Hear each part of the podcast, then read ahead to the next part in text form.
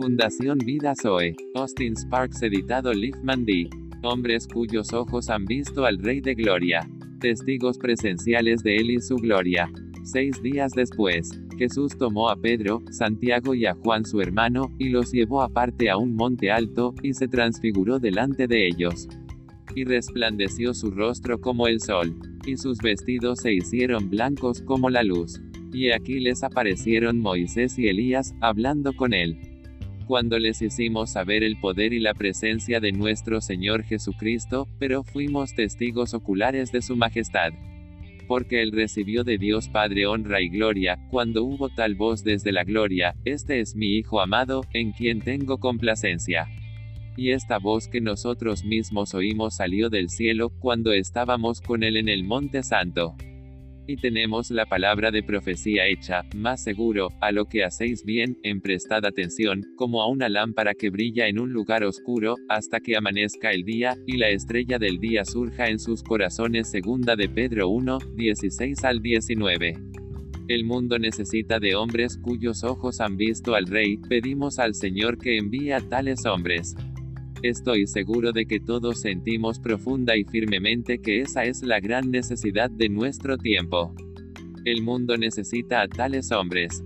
La iglesia los necesita, y en todo momento cuando el Señor ha tenido tales hombres, y los ha enviado. La necesidad ha sido satisfecha.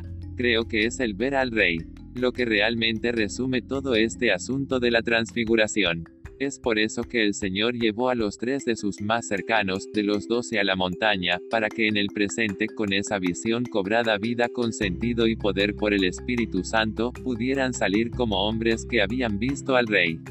¿Y qué pasó? Hoy vivimos en el valor cada vez mayor de esa visión. La esencia de la transfiguración. La palabra del Dios viviente hace referencia profundamente a la transfiguración. Como sabemos, tres de los cuatro evangelios, Mateo, Marcos y Lucas, registran este asunto de la transfiguración, lo que indica, seguramente, que para estos hombres este asunto tenía una importancia particular. Si Juan no escribió realmente el evento, no estoy seguro de que lo haya pasado por alto o no lo haya tenido en mente.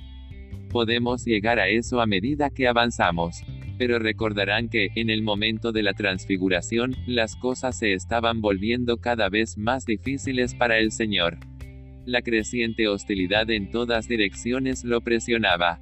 Pesaba mucho sobre su espíritu y hacía que su servicio fuera cada vez más difícil y más limitado. La sombra de la cruz se alargaba en su camino. Es de esta misma cuestión que ahora habla con franqueza a sus discípulos íntimos. Por primera vez, habla con franqueza acerca de la cruz. La atmósfera se acaba de cargar con una sensación de crisis pendiente, algo va a suceder. En el caso de muchos años después, cuando Pedro escribió acerca de la transfiguración, sabemos por sus cartas algo de la situación. Comienza su primera carta dirigiéndose a los santos dispersos. Quizás sepas lo que significa ser de las personas dispersas del Señor, en lugares distantes, en lugares solitarios. La distancia y la soledad crean sus propios problemas y dolores al corazón. Estos santos tal vez habían sabido algo de la gran unión de Jerusalén o en cualquier otro lugar, pero ahora estaban dispersos con todo lo que eso significa. Pedro continúa hablando con ellos sobre la prueba de su fe. La prueba de tu fe es más preciosa que el oro que perece, aunque se pruebe en el fuego. Primera Pedro 1 en 7. Estos santos dispersos sabían del fuego, de la fe probada. Es decir, había todo tipo de problemas, oposición, persecución y Pedro ahí les habla de la gracia y transfiguración. Se resume he visto al Rey de Gloria. Eso es gloria y más gloria, me gloriaré en mis debilidades para que, para que repose sobre mí el poder de Cristo. Amén y amén.